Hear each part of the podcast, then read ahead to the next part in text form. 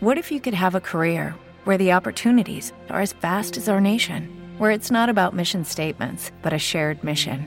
At U.S. Customs and Border Protection, we go beyond to protect more than borders from ship to shore, air to ground, cities to local communities. CBP agents and officers are keeping people safe. Join U.S. Customs and Border Protection and go beyond for something far greater than yourself. Learn more at cbp.gov/careers.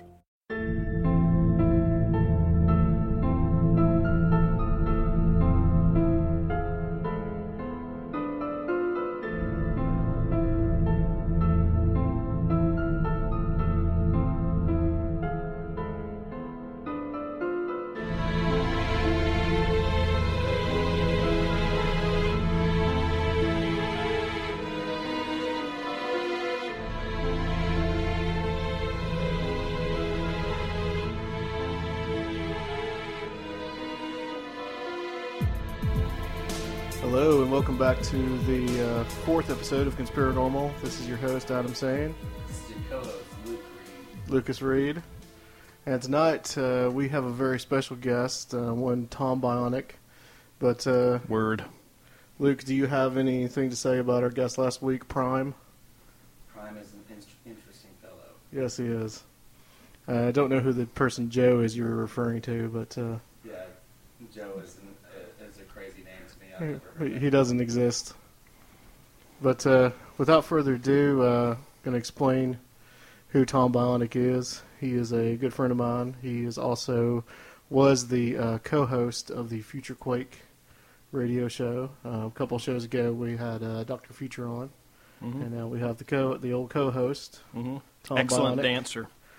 And we're going to talk tonight about a subject that is, uh, I think, very impor- important and very pertinent to today's world, Mm-hmm.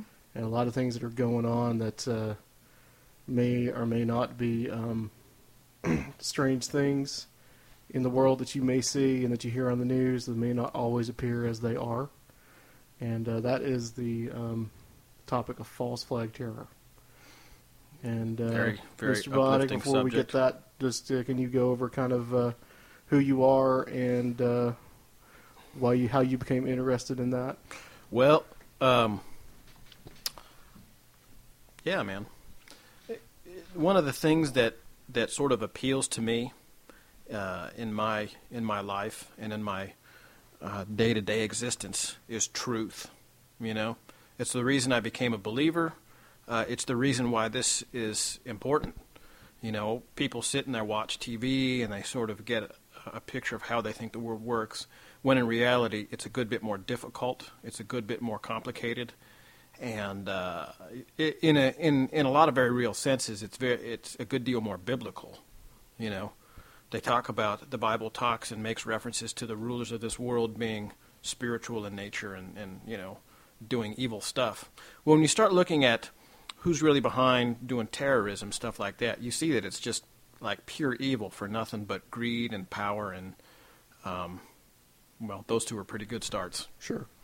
Um, uh, specifically to the false flag terrorism thing, uh, I, I have some might say even sort of an overdeveloped sense of justice, uh, and a lot of people, uh, uh, a lot of people tend to see this information and just are, aren't moved by it. I find it incredibly moving because oftentimes people are thrown in prison and moved to uh, moved to destroy others' lives uh, because they think that things are going one way, and when reality they're being pushed another. Um, so, uh, the greatest, I would say, the greatest reason to be, as a listener of Conspirinormal or any other place that you might encounter this type of venue, the greatest reason to be uh, interested in this sort of stuff is because of its explanatory value of what's really going on. Right. And, and I think that's going on more than people think. Um, You hear a lot about 9 11, Mm-hmm. and that's one of the more, at least to me and to Luke, uh, one of the more obvious ones um, Mhm. that, that we believe that there's a lot more to 9 11 than what we're told, like in the 9 11 Commission report Yes. and, and such like that. And um, But uh, can you kind of define false flag terror, what that term means? Yeah, uh, we can go. You'll you'll see false flag terrorism and two things really: false flag terrorism and clandestine regime change. We talk I talk a lot about those sort of in the same sentence. Really, they're two separate instant, instances, but they're they're joined they're joined sort of like a Siamese twin uh, at the hip.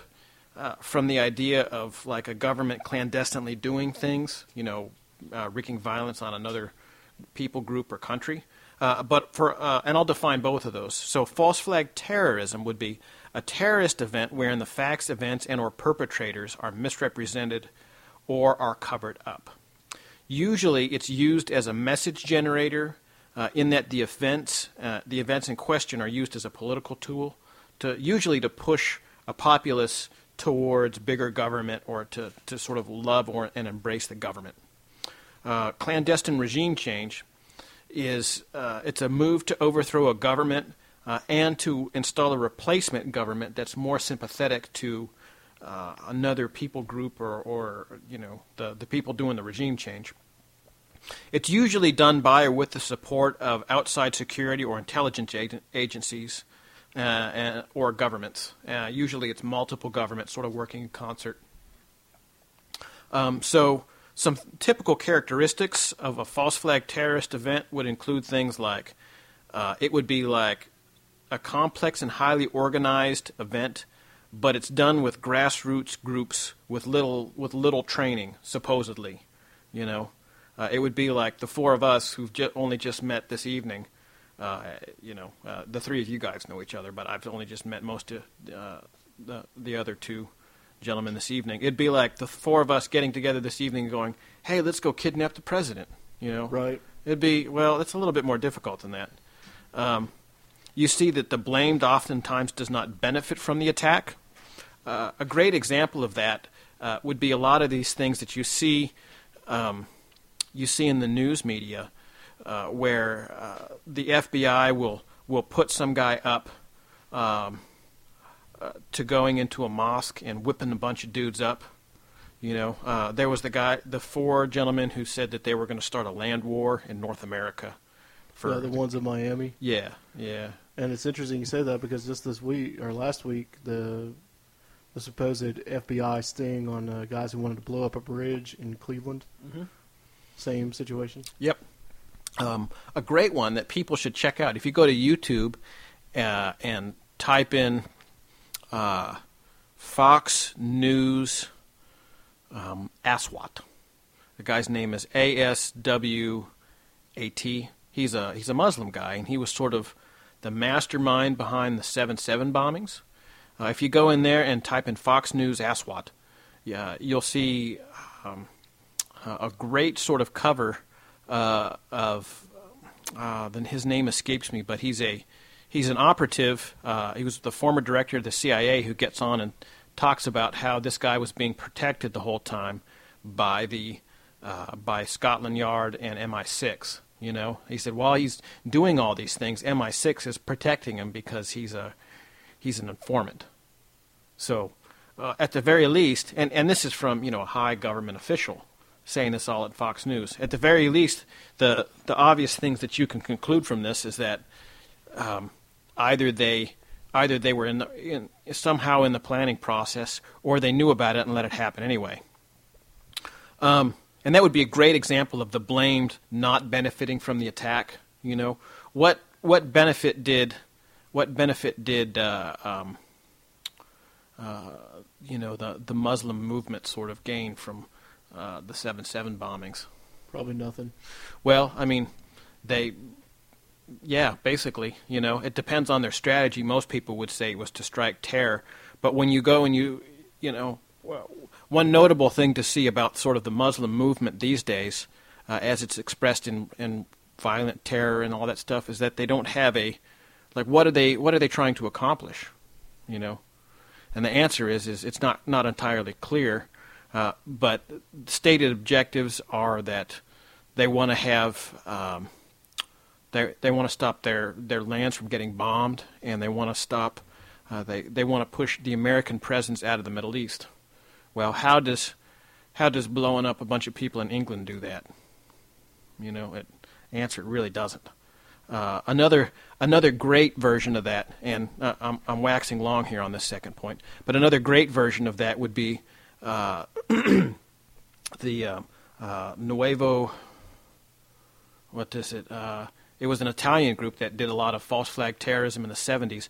They ended up they ended up picking up Aldo Moro, who was the former prime minister, and assassinating him. Um, and unfortunately, you know, how does that help? How does that help these guys who are trying to uh, bring about a more, uh, uh, you know, a, uh, a, more free government, a free republic? Answer: It doesn't. It makes people afraid, so they can fear, uh, you know, fear this sort of unknown thing and embrace more larger government. Uh, third point: those responsible for the ta- attacks are often let off the hook in court. Um, you see this. This happens. This happened. Uh, the classic example, off the top of my head, would be the uh, the two brothers. They were. their name escapes me, but during, and we'll probably talk about this at some point tonight. Muhammad, Mos- Muhammad Mossadegh and his overthrow in 1953 in Iran. Uh, one of the things that they did is that the, uh, the these two brothers that work for the CIA kidnapped the chief of police and drove him out into the desert and waited, called the police on themselves, and then waited till people showed up to grab him and then shot him. So everybody sort of saw, you know. And it was just this act of incredible, incredible calculated violence. The two brothers went to court uh, and were both let off the hook on technicalities. Uh, another good, another good example would be a guy named Ali Agca. Uh, he was a Turkish terrorist uh, he ended up he's his name might be famous to some staunch Roman Catholics because he tried to shoot the Pope in the 80s.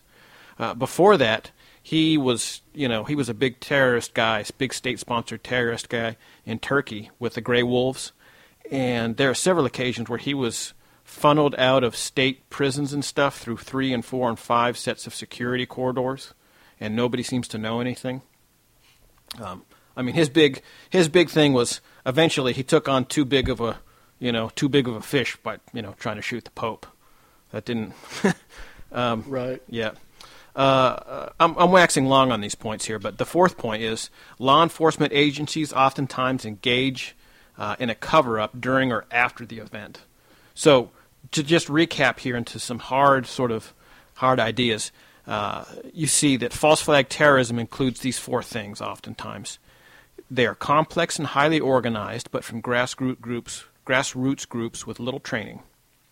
The blamed do not benefit from the attack.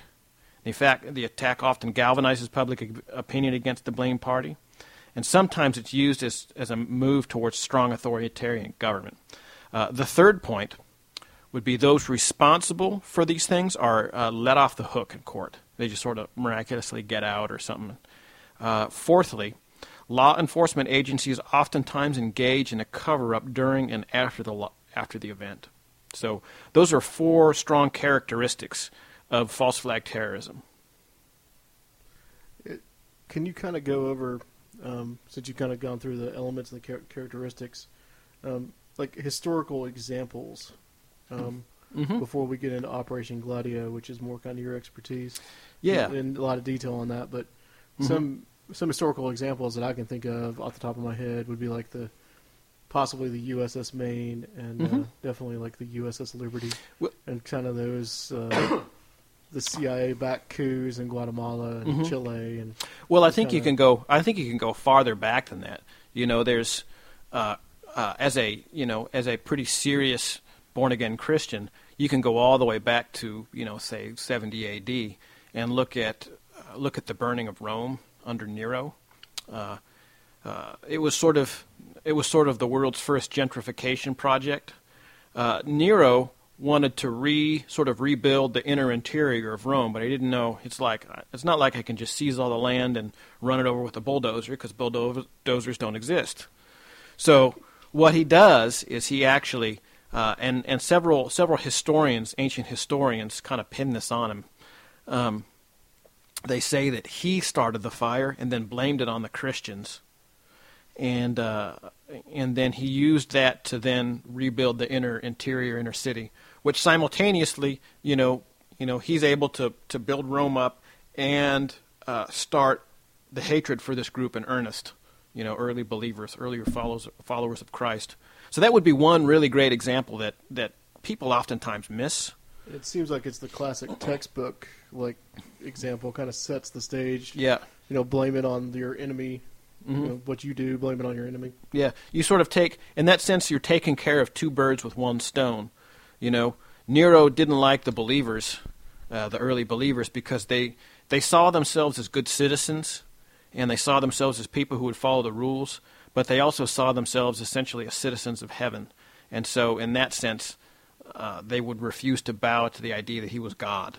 So, you know, that's to a guy who's not God. You know, that's kind of like an ego burn. You know, well, these guys who are obviously really nice, they don't want to bow to me. So, I'll I'll kill two birds with one stone. I've got this problem with uh, urban, you know, urban renewal here, and I've got these people I don't like. Let's burn the place down so I can start the urban renewal and blame it on the people I don't like. It's perfect. Um, some more recent examples, you might even say that the Boston Tea Party, in some sense, might have been a false flag Sure. event. You know, uh, the idea was uh, just based on based on some of the things that I've read, uh, some of the journal entries of the people involved with that. There was a general sense where everybody's going to dress up as Indians and then go and throw all this tea in the harbor uh, so they can avoid prosecution. Um, uh, it depends on how you look at the look at the American Revolution. That may be a rare event where things were so galvanized that uh, this sort of false flag event actually sort of came about for real in a grassroots way, you know. But it was a way as it was definitely a way of deflecting blame from the um, uh, not getting caught by the by the redcoats. Uh, some more recent ones, as you as you mentioned, the USS Maine. You know, uh, Roosevelt actually uh, even apologized for that uh, in a in a later letter. Sorry, sorry, Spain. We we really blew up our own ship. It was our fault. Um, uh, nevertheless, 750,000 dead Filipinos. Uh, later, you know, for our for American imperialistic sort of aspirations. Um, let's see what else. Well, of course, the Reichstag fire in Germany. Uh, there is there is some evidence. I'm just learning, uh, talking to different people and sort of running it down. Pearl Harbor. I actually have a uh, I have a paper that says it's the Hilo Times. Uh, um, it says uh, Japan attacks within days. It's the the headline of the And Hilo that Times. was like November 27th or something. Yeah, I think it was November that. 30th. Yeah. Yeah. Um, uh, there's also a there's also a news a newspaper uh, a, a news journalist who sat down with the gentleman who was um, uh, he was the guy who was negotiating with the Japanese at that time, and he sat down and said, uh, "There's going to be a t- there's going to be an attack," uh, and he was very specific. It's just narrowed it down to one or two days, and he said, "There's going to be an attack, and the reason I'm telling you this is because somebody's going to get hung out to dry in this, and it's not going to be me." And the guy said, Well, should I write about it? And he said, No. Here's a letter, post dated, with my handwriting. If anything happens, publish it. And uh, they met. They met in um, in Washington D.C. in a park somewhere uh, in in late November, and he gave him all that info. Um, and uh, the newspaper guy, once he's a I, I I don't recall his name unfortunately, but I can look it up. Um, he's a Pulitzer Prize winning uh, reporter, and this was one of the things that he said, final things that he said. Um, you know, there are, uh, it's just on and on and on like that. Uh, there appears to be some evidence that the, uh, uh, the sinking of the Lusitania was a false flag event. You know, Churchill was involved and these other things. About uh, Pearl Harbor, it always was very suspicious to me that the, um, and this kind of goes back. There's always exercises kind of involved with all Mhm. these things. That the aircraft carriers were safely out to sea on an exercise, and Mhm. it was the aircraft carriers and not the battleships that made the difference Mm-hmm. in the Pacific theater World War II. Mhm. So I always thought that was interesting. Yeah, it's uh, uh, that you make a good point. You know, one of the things that you see if you just go sort of point by point through the defenses of Japan versus the United States, you can see that Japan was going to lose. I mean, it was just they just were. They had 240 odd planes that were aircraft that were like uh, like combat ready. Uh, the United States had about 10,000. You know, so you, they're just not going to win with, with you know at a four to one disadvantage, you're you're not going to win. You know the land mass. You, you know the entire United States taking on a country that's roughly the size of California, maybe smaller. Uh, it's it's it's not. It's a it's a foolish move. Uh, and and like you say, one of the things, one you know, lo and behold, here are the aircraft carriers all out to sea. Um, nice and safe. Yeah, yeah. You know, more recently, I think you can see you can see a lot of these sort of same things. Uh, uh, we tend to not go to war as much now. There's another tool in the kit um, when it comes to dealing with other nations and, and seizing resources and uh, and people groups and stuff like that, and that's debt. Um, that probably is a you know certainly is a is a is a cause for another show, but uh, oftentimes debt is used. People, uh, a team of people will go into a country and then uh, convince convince this this group of people that govern this country to take a loan that they can never possibly pay back, and they always use that use that thing over them to sort of control them. Uh, let's see other false flag events. We talked about briefly about the Reichstag fire. Uh, the annexation of the Sudetenland, there were some things there where they were blaming the Czechs on aggression. Certainly, uh, uh, the incursion into Poland, Germany, 1939, could you yeah, know. the Gleiwitz radio station. Mm-hmm. Yep. Um, let's see. I mean, that's those are some those are some pretty good ones right there. Uh, I'm I'm sure if we sat here and racked our brain, we'd probably come up with some more. Um, USS Liberty. yeah, the USS Liberty is a good one. Um, the only only thing that the brave men of the Liberty didn't do for the state was die. You know, they they held they held on to it. They held Yeah. on and and and through What- some Let's go into that a little bit. What that was and Sure. who the parties were that were involved. Well, the USS Liberty incident uh, was a, a false flag, a false flag in, incident that happened in, um, oh geez, 1960. What was the date on that? I'm I'm looking it up here. Sixty-seven. Thank you. It happened in 1967. Um, mm, I'm still looking for my date here. I've I've got tons of notes. The problem was I wrote about 75 pages of Yeah. notes here, so It was during Uh. the Six Day War, so I think it was like June or something. Yeah, here it is. June 8th, 1967. Uh, from the available data, we can piece together what appears to be an Israeli and American backdoor agreement to sink the USS Liberty and blame it on Egypt. Uh, on June 8th, 1967, a U.S. naval vessel off the coast of the Sinai Peninsula was deliberately attacked by Israeli aircraft and naval units. The USS Liberty was strafed by Israeli aircraft, torpedoed by gunboats, machine gunned by helicopters, and almost boarded by Israeli special forces over a single afternoon. Um, and this isn't my opinion, by the way. This is there are lots of opinions, and let me just give you a smattering. This is CIA Richard, CIA Director Richard Helms. He said the Board of Inquiry concluded that the Israelis knew exactly what they were doing in attacking the Liberty.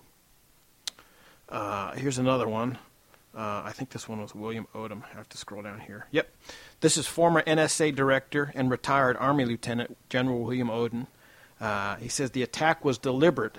That the attack was deliberate just wasn't a disputed issue within the National Security Agency. Uh, NSA Director, Deputy Director Oliver Kirby, said at the time, I can tell you for an absolute certainty from the intercepted communications that the Israelis knew they were attacking an American ship. You know, so it seems to, in the upper echelon of power of Washington, say, that seems to be, that just seems to be the, the par for the course. You know, oh, of course, it's a false flag terrorism, you know, we hose down a bunch of our boys and then we get to nuke Egypt. That was the general plan. Sure. Um, They were going to say that they, the Israelis are going to say that they sunk a uh, Egyptian plane, uh, Egyptian ship. I Egyptian mean, yeah. ship. Yep.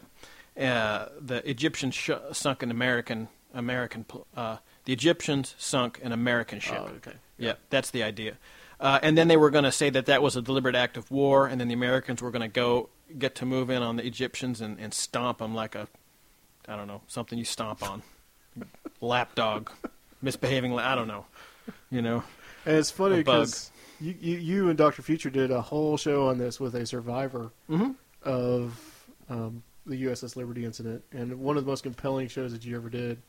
And it's on the Future Quake website. Mhm. Anybody that's listening to this can can check it out. I may link it as well um, to that. But it's it's those guys. They they took a beating, and they they put up the American flag, and there was no possible way hmm that that the Israelis could mistake them for any other ship. When you got the American flag flying really high, Mm-hmm. and they just kept on coming and kept on coming. I think there was a submarine, an Israeli submarine that was involved in that as well, if I'm not mistaken. Uh, there were two. There were two Israeli torpedo boats that were involved. boats, yeah. Now, the interesting thing is that uh, just from talking to some people, and, and maybe I'm maybe I'm betraying some trust here. I hope not. I was. I think I was told this with the idea that it could become public knowledge. Was the USS the SS Jackson? I believe it was the SSS Andrew Jackson. It was a it was an American submarine. Actually, got the whole thing on film, and they had been tailing the tailing thing. So somewhere out there in the archives, uh, it actually exists videotape of uh, the the USS Liberty getting torpedoed. And isn't there something that uh, Lyndon Johnson, the president at the time, saying that some kind of recording or or some uh, Mhm. memoir that says uh, that he wanted that effing ship to go down to the bottom, Mm-hmm. Yes. something like that. yeah, I don't care if that effing ship goes to the bottom. Yep. Uh, here's a here are some selected parts of a statement uh, from the, one of the lead investigators, Ward Boston Jr., uh, which he placed into the public record in 2004 because he felt that an attempt to rewrite history and whitewash both parties, that is, the United States and Israel, um, from any wrongdoing was going on, and he was like, no, we things have to stand. History has to stand on this. And he says, and I'll just read, it's a much, much longer statement, but I'll just read a couple of things he says. I, Ward Boston Jr., do declare that the following statement is true and complete. For more than 30 years, I have remained silent on the topic of USS Liberty. I am a military man, and when orders come in from the Secretary of Defense and President of the United States, I follow them. However, recent attempts to rewrite history compel me to share the tu- truth.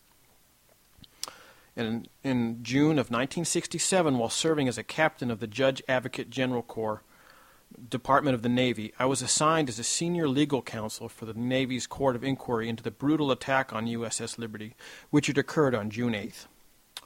The late Admiral C.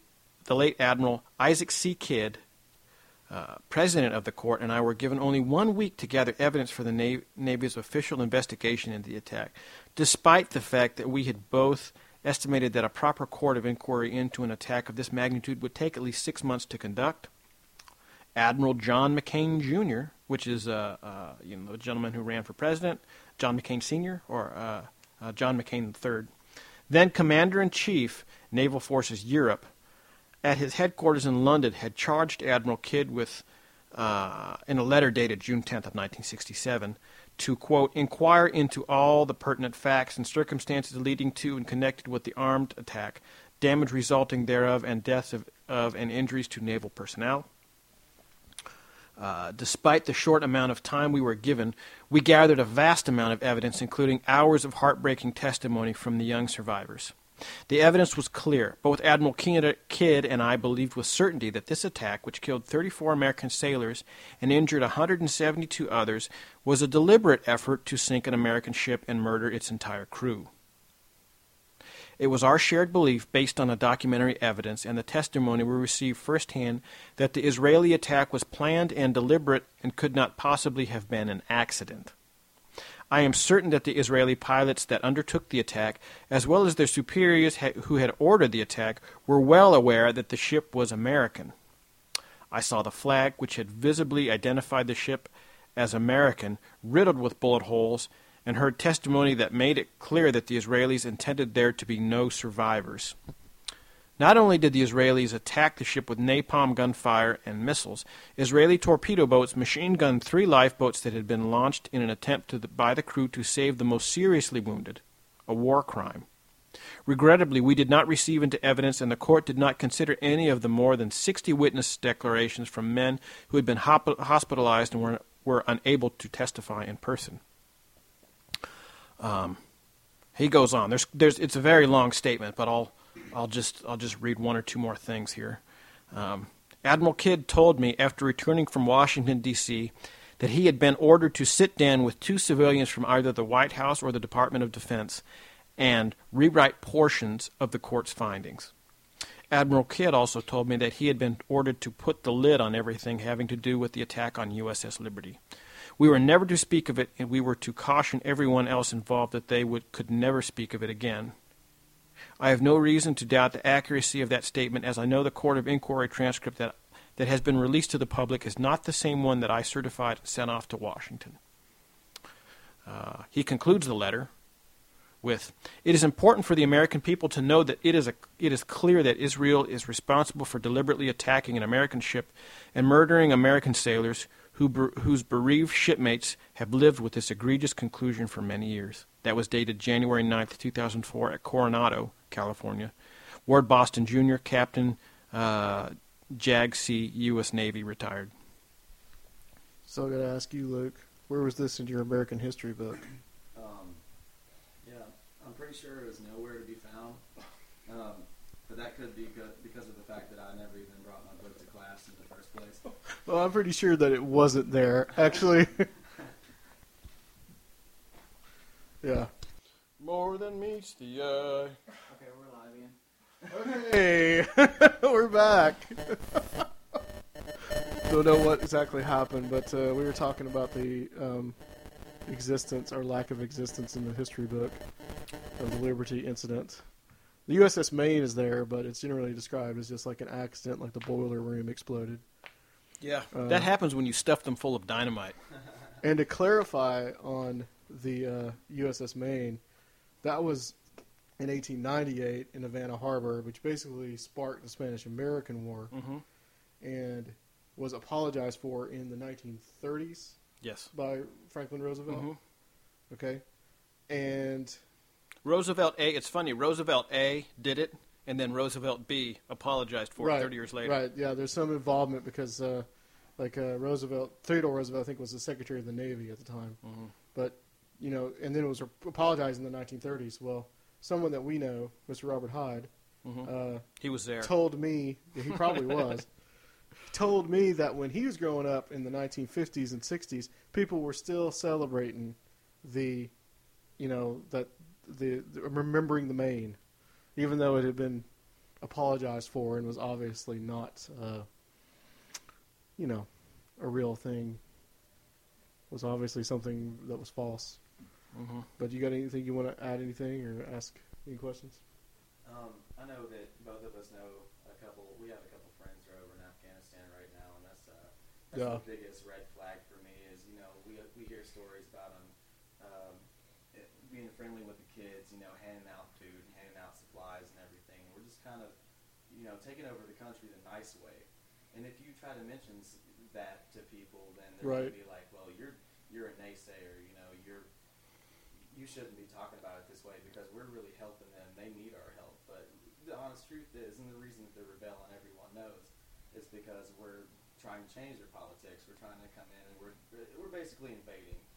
even if you go in with something with good intentions you still end up Right. people are still not going to respond to that if you're in their country. I mean, what would you do if somebody was over here in our country? Exactly, and you have to think of it as if uh, if a foreign country, just you know, China, for example, even though they really have no no standing in it right now, were to come in and just be nice to us, and hey, we'll take away all your debt, we'll take away the three trillion that you owe, probably more now, five trillion, and for that, you know, we're going to take half of your land mass, we're going to take half the country, now it belongs to China, you know. Right.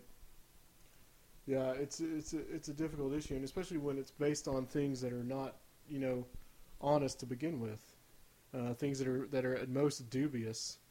Uh, the justification for being over there, and I think that's Yep. something that we're we're going to talk about. Mhm. Is there any more um, events that you can think of before we start on Operation Gladio? Um, I guess the Mossadegh thing would be would kind of lead us into that. The the Iran coup. That certainly would. Um, one of the things uh, we can talk more about that, but really, uh, you can you can even step back for a second and go all the way back to 1952 uh, Jacobo Arbenz and Operation PB Success. That was kind of the thing. I, I mean, just I think I haven't I haven't thoroughly come to a, a, a robust conclusion, but for me, I think it's the I I, th- I think that's when uh, sort of the Cold War war guys, the Dulles brothers, and, and, and the other folks there uh, in that you know the newly created CIA and all William Bedell Smith and all those guys, they really like figured it out. Hey, we can really take over a regime now. We can topple countries. Yeah, we can actually topple countries here now in earnest. It's like, whoa, that's useful, you know. Uh, and so uh, uh, it's it's interesting getting back to getting back to sort of the ethical and philosophical side. As a believer, it's interesting to see that these guys had redefined evil. Uh, they were okay with sitting around and going, well, this side does this and this side doesn't do this. And, and, and we're good and they're evil, so we have to do it. You know, that, that line of thinking, though subtle, you know, the idea that we're locked in the struggle to the death, we're good, they're evil, we have to do bad things for the greater good is a classic hallmark of, uh, well, classic hallmark of Satan, I would say, but uh, certainly a classic hallmark of a lot of lot of bad things that came out of the 50s. Uh, some things that are far afield of a, of that would be like, uh, um, you know, government mind control experiments and stuff. Yeah, MK Ultra. Yeah, MK Ultra, those sort of things. That was really there. You know, that the whole idea was, you know, we have to do this before the Soviets do it. Well, guess what? After that's all been said and done, the Soviets started doing their stuff in 1954. We started in 1952. So. And you know, it's funny, uh, Tom, that you mentioned that because uh, something Luke's been studying over the past few days about like uh, alpha waves. What was it alpha waves in television? Well, alpha and beta waves are, are not necessarily um, um, what's the word I'm looking for? Malicious. That that just explains the different uh, brainwave patterns that you're having throughout the day you know, kind of like the uh, circadian uh, cycle. Circadian rhythm. Circadian rhythm, yeah. Um, I, if, if I'm not mistaken, the beta is the fast brain waves and the alpha is the slow. I don't know, I get them mixed up. But um, what I've been studying is the binaural rhythms. And um, a lot of advancements have been made in that field uh, post 2000. And um, it's very unsettling to me that I found out, this is fact, that they have speakers in major in all major cities that are playing binaural rhythms at a very low frequency that uh, basically makes everyone docile and calm. And I think that goes back to to what uh, Tom was talking about as about the MK Ultra. Mm-hmm. You know that there's a lot of that kind of thing going on, and and you can really associate a lot of the MK Ultra stuff, especially with uh, you know keeping people under control, but also you know mind control, assassin, that goes into a lot of things, a false flag, especially assassinations. I mean, would you agree on that, Tom? Yeah, I mean, it really becomes like a whole melange of things. Uh, you know, uh, I, I, it's it's just again, it's interesting. Uh, it's interesting. The most interesting part is to really to get back to the idea of sort of unhinged ethics. Uh, for me, you know, you right. can just like, oh, it's just sort of whatever. Everything's you know, we got to do this thing, this bad thing, because these other people, they're bad. They're bad. And uh, so we have to be as bad as they are. Yeah, but it's okay because we're good. It's it's subtle idolatry, actually. Whenever you put something up, whenever you put something up beyond criticism, then you're in trouble. You know, and in this case, people are putting their own actions, motives, and other stuff up beyond criticism. So um, it's bad. I would agree. Yeah. Uh, shall we talk a little bit about uh, Mohammad Mossadegh? Sure. Uh, I think a lot of that is where a lot of this uh, really does start. The, yeah. The idea that you could overthrow a government. Mm-hmm. Certainly, the this happened in Iran in 1953, mm-hmm. and certainly all the problems that, that supposedly we have with Iran now, you can really date back to the overthrow of mm-hmm. Yeah, they had this thing called uh, Operation Ajax. Uh, the general idea it, it, it was it was robustly about oil, specifically British oil. The British were were buying oil at a very steep discounts from the Iranians, uh, and they were able to buy it at a steep discount because they had a whole, you know, whole load of troops in country. Yeah, you know, they, they controlled it. yeah, they can they they controlled it. They controlled the oil bores and the pipeline. They built it all. They said it's ours. Um, so along those lines, they were selling it to themselves at a steep discount and kind of ripping off the the Iranians. The Iranians, for their part, really were were angry about it, got upset, but they didn't have any power. Finally, a, a, a Western educated gentleman named uh, Mohammed Mossadegh, he came forward and said, "You guys have to leave now. Bye bye. You know, until you pay us, you don't get any more." And the the British tried through clandestine and not so clandestine means uh, just everything they could think of to get rid of Mohammed Mossadegh. They even appealed to the World Court. Uh, they said, "Look, this is ours." Uh, Mossadegh, you know, needs to sell it to us. Mossadegh showed up in person and gave the speech, and he said, "No, it's ours." Gave an impassioned speech. He, they won. Uh, the British tried to go it alone and had a coup. Uh, they were discovered. Mohammed Mossadegh threw them all out of the country. Um, uh, so the uh, a, a guy, a gentleman, um, what is his name? Morehouse, I think. Uh, let me look here. A gentleman, he was he was really instrumental in doing a lot of bad stuff. Uh, it's a gentle, a British guy. Uh, what is his name? Boots on the ground. Montague Woodhouse, Christopher Montague Woodhouse. He was sent to the United States uh, to to convince Eisenhower and the Dulles brothers. Eisenhower was the president at the time, and the Dulles brothers, who were ch- running the CIA, to effect a coup, a coup to overthrow Mossadegh uh, and regain British control of the Iranian oil fields. And Woodhouse, he was a pretty smart guy. For his for this, I will give him credit for being intelligent. Uh, he went he went and recognized immediately that uh, going to his American counterparts and saying, "You got to help us with this colonialist thing," would just get him thrown out of Washington. So he went and told the and told uh, Eisenhower and the Dulles brothers. He said, "Look, man, you have got to look out for communism. Dun, dun, dun, it's on the rise in Iran." And and that was the thing that they went, "Really? Wow, we got to. You're right. We got to do something about this." And Eisenhower actually had some severe misgivings about this, but the Dulles brothers said, "No, we really should go through with this." And he's like, oh, "I don't know." You know, there's always an ism. Yeah, it's it's the ism. Uh, his appeal, uh, for its part, worked perfectly. The Dulles brothers uh, were some of the most ferocious of the Cold Warriors at that time. They were really into it, uh, and together with the help of several others, they sat around and eventually convinced Eisenhower uh, of the importance of just doing away with Mossadegh and overthrowing uh, the Iranian government. Even though Iran was a constitutional monarchy, where the parliament enjoyed considerable lawmaking powers, and at this point, uh, the Shah was almost a figurehead. You know, very, very close politically to the British system. Um, so they assigned two guys to be kind of the boots on the ground. One was Kermit Roosevelt, son of Teddy Roosevelt. You see those Roosevelts showing up all over the place, sort of like a bad penny. Uh, and then the other guy was a Persian specialist named Don Wilber, who actually published an extensive paper on the events surrounding Operation Ajax.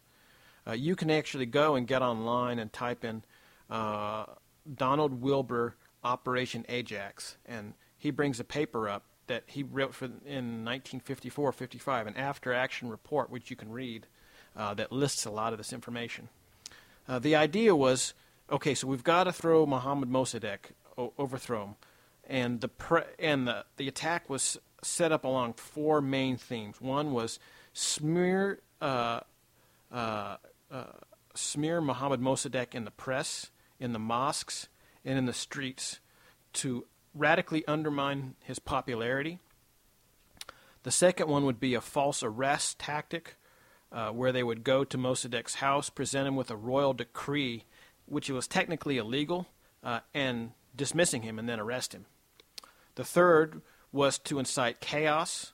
We're going to have mobs take control of the streets uh, uh, and false flag kidnappings, buying off parliament members, murders, uh, et cetera, et designed to make people fear- fearful of Mossadegh.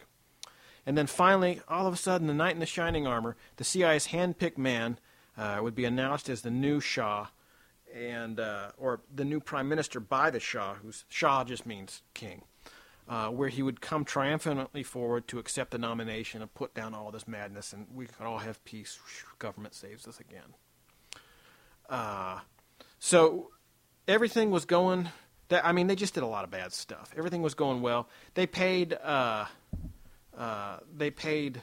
Uh, their handpicked guy was a guy named General Fazollah Zahedi. They gave him a bunch of money to buy off men in the military. Um, uh, H. Norman Schwarzkopf, the name probably sounds familiar. Uh, he was the father of Stormin Norman. Uh, he was very. He was looked at very, uh, very highly by the Shah there. And part of this plan, as I mentioned earlier, was earlier was they needed an official decree dismissing Mossadegh, even though it was technically illegal. But the Shah was he was he was kind of a pansy. He really didn't he wasn't into this stuff. Um, so it took Donald Wilber, Kermit Roosevelt, and H. Norman Schwarzkopf, who incidentally, uh, you know that name uh, that name means a lot of, a lot of a lot of things there in the history of uh, of the Middle East, as we know. But one thing that H. Norman Schwarzkopf, this is just an aside, that, that he did do there in the 50s, when he trained their secret police. So all of the kidnappings and tortures and stuff, torturing and stuff that took on in the 60s, can be traced directly to H. Norman Schwarzkopf's sort of hand in setting up the secret police. Uh, anyway, the three of these guys finally coerced the Shah over a series of meetings to sign uh, royal decrees that carry the color that sort of carried with it the color of law, uh, and that was dismissing Mossadegh as prime minister, and um, uh, the second one, two of them, dismissed Mossadegh as prime minister. Was the second one was to install Fazollah, Fazollah Zahedi as prime minister. Um, they got this guy, Colonel Ni'matollah Nasiri. Uh, he was picked to deliver the firmans to Mossadegh's house. Um, the problem was is that uh, he got to Mossadegh's house and the lights were off, and Mossadegh had found out what was going on and gotten some, like, sort of the, the Iranian qu- equivalent of Navy SEALs to hide in the bushes. And so uh, Nasiri came up to the door, knocked, handed in the letters, and these guys materiali- materialize out of the woods with machine guns and say, You're coming with us. They capture him. Well, as news of the failed coup becomes apparent, Kermit Roosevelt, uh, who was the mastermind, decides to improvise one. Uh, uh, to do this, he and the rest of the group turned again to the mob. You know, they had paid off, I hadn't really covered this uh, too much, but they had paid off the mob as part of their strategy to sort of riot in the streets and stuff and do crazy stuff. And this time, they just they said, look, we've got like 72 hours to really make a splash. So they paid off both pro and anti Mossadegh supporters to go out and loot, steal, burn, and destroy stuff in the city of Tehran. Um, they indeed they even found protesters with 500 rial notes still stuffed in their in their pockets, lying dead. You know when the pro and the anti clashed and they started fighting. Um, the whole thing, the whole thing, uh, there ended up being a big battle at Mossadegh's house where the army, which was sort of on Mossadegh's side, and uh, soldiers loyal to uh, Zahedi and Kermit Roosevelt were fighting over the course of about two hours. The thing got so close to being discovered that Zahedi's in a in this hideout, you know, in this boiler room, and he's getting him. He's getting Kermit Roosevelt is getting him ready, sprucing him up, putting the general stuff on. Here's your hat. Make sure your shoes are polished, all that sort of stuff. A crowd bursts in to grab Zahedi and lifts him on their on their shoulders to this waiting tank that's going to go to Mossadegh's house um, because it likely could give likely give the whole thing away. Like this crowd bursts in and they're like, "Zahedi, hey, what's this American guy doing here?" Um, uh, Roosevelt ended up having to hide behind a boiler in the corner, uh, and and Zahedi rode away on top of this tank to to uh, Mohammad Mossadegh's house. Uh, anyway, by that afternoon, there was a huge battle between Mossadegh loyalists and people loyal to loyal to General Zahedi. By that evening, Zahedi's faction had won, and there was an announcement on Tehranian radio that Mossadegh was out and Zahedi was a new prime minister. Uh, that night, the CIA quietly gave the new regime $5 million to get their wheels turning again because they were kind of out of money. That was part of the one of the unsort of uh, the the lesser legs of the plan. Starve out the economy there. You know, they put a they put a kibosh on on, on them doing any tor- any type of business. So the they were kind of going broke. Um, anyway, Donald Wilber, the guy who kind of masterminded this whole thing, he says at the end of his paper on this whole thing for the CIA, which you can look up, he says, It was a day that should never have ended, for it carried with it such a sense of excitement, of satisfaction, and of jubilation that it is doubtful whether any other can come up to it. Our trump card had prevailed, and the Shah was victorious. So, you know, he makes no bones about throwing throwing this popularly elected gentleman over you know. So, uh, a lot of times, what you see, it's interesting if you meet older Iranians. Um, uh, if you'll indulge me for a second to just comment widely, uh, Iranian folks tend to be very emotional, and if you want to see that sort of on display, find an find an older Iranian gentleman and ask him about uh, what they think about Mohammad Mossadegh and the CIA's involvement in overthrowing him, and they'll get awful fired up. Wow. And they'd have to be fairly Old, old because Yep. I mean this was 60 years ago, Mhm. almost 60 years ago. fifty-four. Yep. It's uh it just amazes me, um, especially about Iran, because a lot of that I've looked into his, historical studies Mm-hmm. that it seems that um, a lot of the things, that especially the Islamic Revolution in 1979, probably would not have happened had Mossadegh not been thrown out.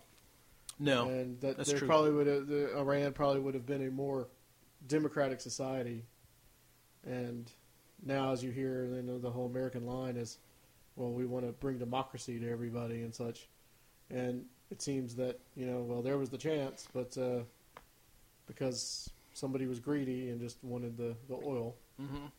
it seems that uh, well, there you go. Mm-hmm. You want to add anything?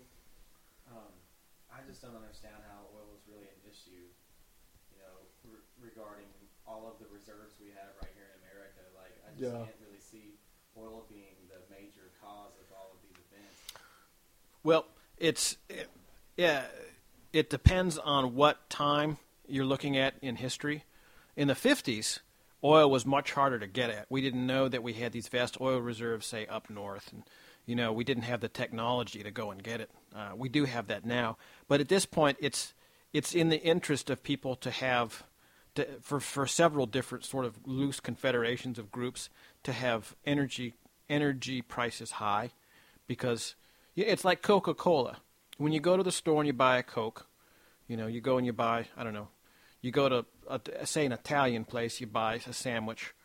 Uh, the food and stuff that you buy and the French fries and stuff that you buy, they don't make that much money on it. But the Coke, right? It's water and a couple of couple of drops of of high fructose corn syrup. So essentially, yeah, yeah, it's essentially pennies on the dollar, right? They make a lot of money on the soda, right? Yes. Um, and it's sort of the same the same general idea with uh, with with oil too. You know, uh, there are a lot of things that go into play with it. You know, supply and demand bottlenecks, that sort of thing. Um, but generally, having having energy energy costs high uh, means that somebody's making money. Right. hmm Uh, I think I ranted on the last uh, episode about uh, the suppressed gas technology throughout the years. Mhm. Uh, 1913 was whenever this uh, gas vapor research was first being um, explored, and of course he got shut down even as far back then, you know, because he's not part of the grand plan. he got shut down by the oil companies Mhm. who've been um, prevalent ever since J.P. Morgan. Right. It seems to be just the the same old story. Right. There's a another technology, but yet everybody's still fighting over the same stuff. Yeah, there's a cartel wants to control it. Yeah, there's a car here. There's a car just north of here. Uh, well, a great example of that would be there's a gentleman south of Nashville who uh, worked for a university. And if you're from Nashville, there's really only two or three that are south of Nashville. uh, he worked for a university there and built actually built a car that ran on hydrogen, and uh, uh, they uh, he ended up getting arrested for some trumped up charges, and they were like, "Where's your car?" And uh, he was smart enough to hide it, and uh, I don't want to give it away too too much, but there are certain there are cer- certain car museums you can go to in the United States and see a certain out of place 1974 Ford Nova, Right. and uh, and it's like, what is this doing here? You know? Yeah, I've uh, I've seen several documentaries now. Uh, this kind of taken up my interest. Uh, older older gentlemen talking about their inventions and how they tried to push it. You know, really ingenious things like uh, funnelers. You know that uh, Mm-hmm. reduce the, the, the the gas drip or something like that. I don't really know. What I've been studying, like you said, is electrolysis through hydrogen, uh, HHO gas, and Mhm. I've been studying a little about about gas vapor, and that's the biggest breakthrough. Um, late seventies, uh, Pogue is his last name. My first name Jimmy, something like that. You know a lot more about this than I do. Yeah. Um, You guys really do. Pogue actually came up with um, a carburetor that got close to 500 miles per gallon. Wow. and um, he was in legal battles with Shell Company all along. Um, after Shell was unsuccessful, they didn't really have a court case. Uh, they didn't really have a case with him, so he ended out. He ended up coming out on top, but then he was he um, OD'd on medication. Oh, right. Conveniently, he OD'd on medication. Did he Even though did he strangle himself with a tube? a, a, a genius man um, doesn't realize the limits of his pharmaceuticals. You know, uh, he doesn't realize how much to take per day, even though he's if he, even if he did have any medication in the first place. Sure. Uh, there's all kinds of stuff like that. Just people that die mysteriously. Right. And I think you know again, um, that's something that goes back to, and what we're we're going to touch on here for a little bit is the uh, the Operation Gladio thing. There's plenty of mysterious deaths involved there, Yep. People get shot full of more holes than Swiss cheese in, and it's the kind of the same thing. You know, in- just in Southern that, Europe. Yeah. that, that that just die um, inexplicably. Whether it's it's it's something like what we're talking about the false flag, or Mhm. what Luke's talking about the with suppression. Death is just easily admissible. You know, you hear this Right. thing on the news, and it's not Yeah. going to make anybody suspicious. Tons of bullet holes. I think there was a guy that beheaded himself at one time too. He Man, cut his own head off. happens. yeah, I'm sure It's hard to do, but I mean, being a I think brilliant I think it's possible. Being a brilliant inventor, you would just want to decapitate yourself, right? Because you don't have the resources to actually make it in the world. so- Well, it's, it's either that or strangle your strangle yourself with a tube, hmm I hate when that and that's an actual true. Someone there, there was someone actually named Phil Schneider that uh, said that he was involved with like UFO bases and such, and he, the guy actually was. Uh, they said that he strangled himself with a tube, but I digress. Yep. Let's touch on Operation Gladio for a little bit. We'll probably get more into that like next week, but Yeah. let's like touch on what that is and Well, Operation Gladio is was a really, really, really big operation. It encompassed all of the nations of Europe, and as well as Cyprus and uh, Turkey. And it started about say 1947, 48, um, and went all the way up into basically the Berlin Wall, Wall fell. And the idea was to develop what's called a strategy of tension and uh, the idea is how uh, is is uh, it's basically an idea of creating uh, creating through false flag terrorism and other things uh, a need uh, uh, a need to be scared of the unknown. There's like bad stuff going on in the public, so we need big government. Um, uh, the idea was developed. Uh, the idea was developed by the by NATO most robustly in Italy. Um, and they have this thing called the Years of Lead from about 1969 to 1980 or so, where there were hundreds of bombings, kidnappings, shootings, murders, terrorist acts, uh, including a. Uh, if you want to, if you want to go go back to 1964 and include the coup that they had there, then that would be, you know, you could include that too. Um, the idea was is that you take these. It's sort of there were sort of three levels. What you did is uh, you have national and international players, you know, heads of state, and then you had regional governor, governors, state police, and other people, movers and shakers regionally, and then you had local, like the local yokel. Uh, what would happen is that they would say, "Look, we need to." The, the the people at the top would say, "Look, we need to do this." So the the regional people would grab some, grab folks and say, "You need some training," and send them to CIA bases and stuff and all of these things, and train them on how to uh, how to do things. You know, um, blow up buildings, kidnap people, throw them in trunks, Molotov cocktails, all of these things. How to how to do these things without getting caught. And uh, uh, there's a great there's a great video. Um, unfortunately, we can't play video. This is the radio. Um, there's a great video of uh, one of the heads of Gladio.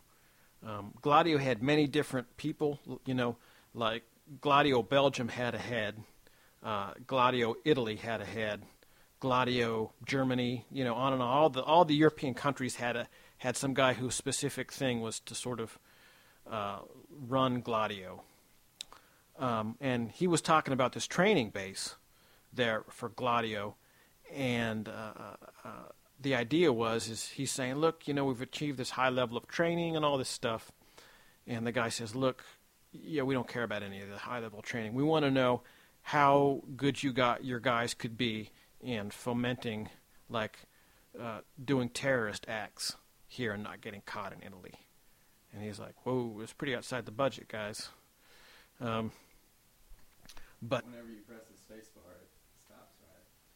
Yeah, I think I just realized that. Okay. sweet. Con- continue. let me um let me back up just a little bit here. I don't think I really adequately answered your question about what Gladio was. Gladio was originally set up, uh, thought up by a bunch of NATO guys, where they said what we need to. The idea is, is they said, man, those Russians are going to pour in from Eastern Europe through the Fulda Gap, which is a, a large gap in the mountains. They're going to pour them through the Fulda Gap, and they're gonna they're gonna like kick butt and take names and take over Europe. And so what we need to do is we need to train people now so they can sit, they look like normal folks and just kind of do their thing there in, you know, different countries, Germany, France, England, not England so much, but Germany, France, Belgium, Austria, these other places, so that there are, we already have like an underground, you know, like the French underground. We already have that in place. They're well trained, they're well financed, they've got radios that they can communicate to, you know, to the U.S. about and all that sort of stuff. that is, it's provided that everybody survived a nuclear war, but Yeah, yeah. They were they they thought well if we if, if everybody goes nuke then it's, you know nobody's it's all it's all done. right. you know. Um, but they said in the event of sort of a conventional war, then it's cool, you know. Uh, so the idea the idea quickly was taken over by people who said, "A stay behind secret army? I've got an idea. How about we assassinate people we don't like in country?"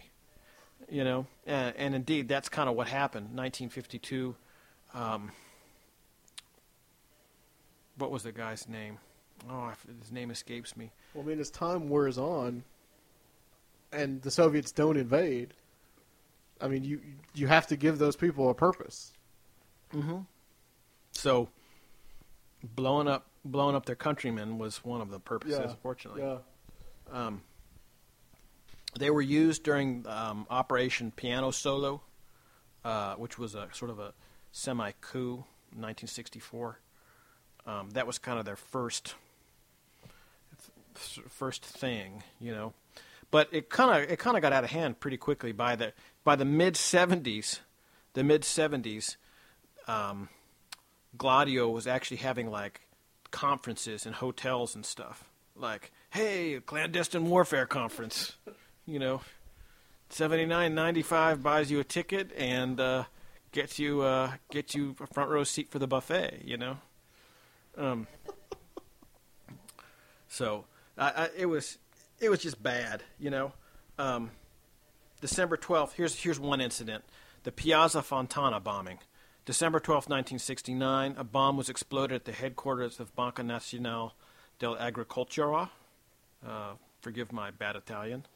Um, in Piazza Fontana, killing 17 people and wounding 88. Three more bombs were detonated in Rome and Milan that same day. Uh, now, the chief guy, who was one of the big operators at that time, was a guy named Vincenzo Vinciguerra. Uh, he made this statement to the Guardian newspaper The terrorist line was followed by camouflaged people, people belonging to the security apparatus or those linked to the state apparatus through rapport or collaboration. I say that every single outrage that followed from 1969 fitted into a single and organized matrix. So he's saying this thing was the boilerplate of all of the other terrorist incidents that happened in Italy in the 70s. Um, uh, he goes on, he says, uh, Avanguardia Nacional and Ordine Nuevo, who were the two main right wing terrorist groups active during the 1970s, were being mobilized into the battle as part of an anti communist strategy originating not within the organizations deviant from the institutions of power, but w- from within the state itself, and specifically from within the gambit of the state's relations within the Atlantic Alliance. Uh, General Gianadelio Maletti even suggested in court testimony that the massacre had been carried out by the Italian Stay Behind Army and right wing terrorists on the specific orders of the U.S. Secret Service with the express intent to discredit Italian communi- communists and to get the public to embrace a more authoritarian government. Um, interestingly, the man that was arrested for the Piazza Fontana bombing uh, he fell out of a four story window at the police station before he could be questioned. um, it's just, and there were there were lots of things like that in Italy. Italy's a great place to look at that. There's a great video I can't get a hold of uh, because I haven't tried very hard. Um, but it's uh, it's a guy it's a gentleman who says he worked for the CIA and he's got the documentation and stuff. It appears legitimate. He's an Italian guy who goes on and on and on about all of the heroin smuggling and drug smuggling that the CIA and P2, which was a sort of a semi-secret society. Right. There's Not- some there's some links with P2 and what a lot of people think is uh, the assassination of the first John Paul, Mm-hmm. who uh, was only pope for like a month, and he wanted to open up the banking, the the bank books in the Vatican. Mm-hmm. Exactly. And one of those guys ended up hanging from a bridge. hmm I hate when that happens. Yeah. Yeah. Um, they did a lot of bad stuff, you know, unfortunately. Uh, there was a lot of bad stuff that happened in Italy, and it just sort of, that was it, you know. That was kind of the thing. Um, I don't know, what else? What else you want to talk about? Well, um, I kind of want to continue. Just if there's any questions that uh, you want to ask Luke, because I, I think next week I want to continue a little bit with Operation Gladio. There's a lot of detail there. Yeah, we There's a could do we could do weeks and weeks of shows on Gladio. yeah. Well, you could do it with somebody else who was more knowledgeable. I'm sort of no, you're I- pretty you're pretty knowledgeable. I don't remember I don't remember all of the the Gladio few stuff. I think that I that that really knows about that, and a lot of people don't know about it. hmm and I, I think it goes into. I mean, it, it's just it's classic false flag, and and I wanted to add it to add about the str- the concept of strategy of tension hmm and how that you had said that that is something that that is used to people that more, well, you know, the government can save us. I'm I'm very much reminded of like the Columbine Word. massacre. hmm Uh, you know, I don't know if there's anything covert in that, but uh, it seemed to be that as soon as that happened, everybody was like, "Let's take away everybody's guns hmm and let's uh, let's get everybody." Yeah, there's very much a, a sense for like for for gun control, and it just seems like the same thing. It, like the strategy of tension, you up and up and up and up, and people just Columbine doesn't seem to me like a planned incident, no. but using that for gun control to kind of dim down the NRA and all of that. Yeah, it's definitely one of those things that if you did do certain small things, uh, small events, and you upped the tension in the society, then something like that would just magnify it even more. Right. So who's to say what exactly happened there? We got to change our color to uh, orange or amber Yeah. or whatever it is. It gets a full Right. from green to red, the full spectrum. right. Is there anything that you want to add, or anything that you want to ask uh, Tom believe- I believe we missed two things today on this episode. What's that? Well, uh, Dinner? came up with on my own, and I think that uh, it'd be cool for uh, our listeners to try to challenge Adam to like a history question. Yeah, send in some history questions. Yeah, send in a send in a history question to try to challenge Adam. Because Yeah, I don't know if that's going to happen. If the listeners doesn't know, he is a history major, so Yeah, I, I know a ton, but this this gentleman sitting across from me, Mr. Bionic, knows a lot too about. Uh, he's really studied it in detail. Yep. And uh, I've seen his PowerPoint presentation, and uh, it was interesting because um, we were at a conference, and he was giving this PowerPoint presentation.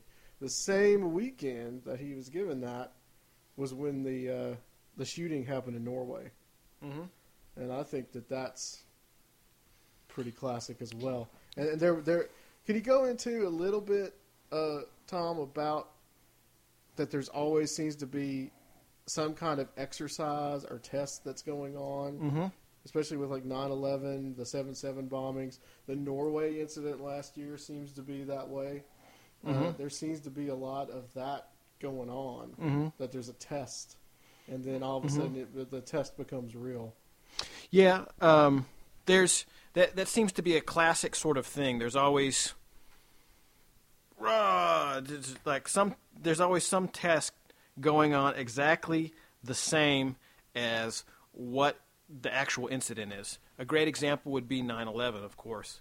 Um, for six hours in its an entire in its entire 54-year history, NORAD, the North American Radar and Aeronautical Defense System, was shut off for six hours uh, to run a run a, a drill of somebody crashing planes into buildings and how the government would respond. And well, that's the same. That's exactly the same thing that happened. You know, um, the seven seven bombings. They were running drills in downtown London, uh, detailing that precisely that. You know, they uh, just on the and on. very same day. Yeah, the very same day. What a coincidence. Yeah. In fact, the guy, the the company who was sort of tasked with managing that and sort of overseeing it, so the so the government could respond to it, he actually ended himself ended locking himself in the bathroom because he didn't want to answer questions about it. You know, people were like, "Wait a minute, you're telling me they were running a drill on the same day of this?" You know. And he's like, "Well, yeah, we don't like to talk about it." And next thing you know, it kind of got out of hand. He's like, "Oh, I think I made a mistake here," and like hoofed it to the bathroom, locked the door, you know. And uh, so, so yeah, that's kind of how I got out of the interview, locking himself in the in the loo, as What they do say. you know about the Norway shooting last year? Um, that things are seldom as they seem. Yeah. Uh, you know, they said that there were ample reason for concern that Islamic terrorists might be responsible. One thing that I often found in- interesting, I, I have I've yet to really study it and sort of condense the facts down. But one thing that I th- I found odd was part of the thing he was going to blow up a building, and they found six thousand pounds of this like explosive in the second story of a building. How does a single guy get six thousand pounds of explosive up a flight of stairs? I mean, it. You know, those Norwegians are like tough guys, but they're not six thousand pounds up flights of stairs in one afternoon. Yeah, he's one of those world's strongest men. He's yeah. he's a meathead. yeah. um, I mean that that to me that alone says, hmm, something's going on here. We gotta we gotta check this check this you know check this out. Um, yeah, I, I really don't know know that much about it, other than you know if I had to guess, I would say the shooter might be a. Um, hope I didn't leave my window down. Yeah, same here. Um, uh, the shooter might be a, uh, a um, like a like an MP, you know, M- multiple personality sort of guy. Yeah, and I think the guy was a the the guy in Norway was also a Freemason or something. Yeah, he was very. There's a picture of him in very like animated. Freemasonic regalia. yeah, he's a very very dedicated Freemason. I remember that. Yeah. Well, I think it's about time to call it. Anything that you got you want to add? Number two, turn the Alex Jarrett screen off. well, I think we're going to try to do that next week. We're going to have a guest on uh, in a few weeks, and uh, he does an awesome impression of Alex Jones. You can go ahead and save it, huh? Yeah, Tom uh, asked that we not do that. Oh, you can do it all you want. I'm just not going to participate. Black pyramids, Bohemian Grove! Been there. fluoride in the water. yeah, that's right. You're from San Francisco, so you've been to the. Yeah, I actually did go to the, I did go to the front gate. Yes, I did. I tried to get in. That's one time. That's one time where my good looks didn't get me anywhere. Wow, you Yep. never told me that. That's true, man. Well, Tom, we want to thank you for coming on the show, Word. and uh, we're going to have you back next week. Fat City. Um, we're going to talk a little bit more hmm about the Operation Gladio. I try to go into a little bit of detail, um, and we won't dwell too much on that because I want to talk about another um, topic, which is your work on sleep paralysis, Word. and uh, we'll get into that a little more. I think it kind of dovetail into our interview last uh, time with Prime, Sweetness. which was extremely interesting. Awesome. And I think that you're going to have a extremely different viewpoint on that. I'm sure I will. And that's the reason that we're here is to give people um, many different viewpoints of a voice on this show. And uh, I want to thank you, Luke. Thank For you being having here. me, You're very welcome. Fancy lad. Fancy lad. Black pyramids. Ah, ah!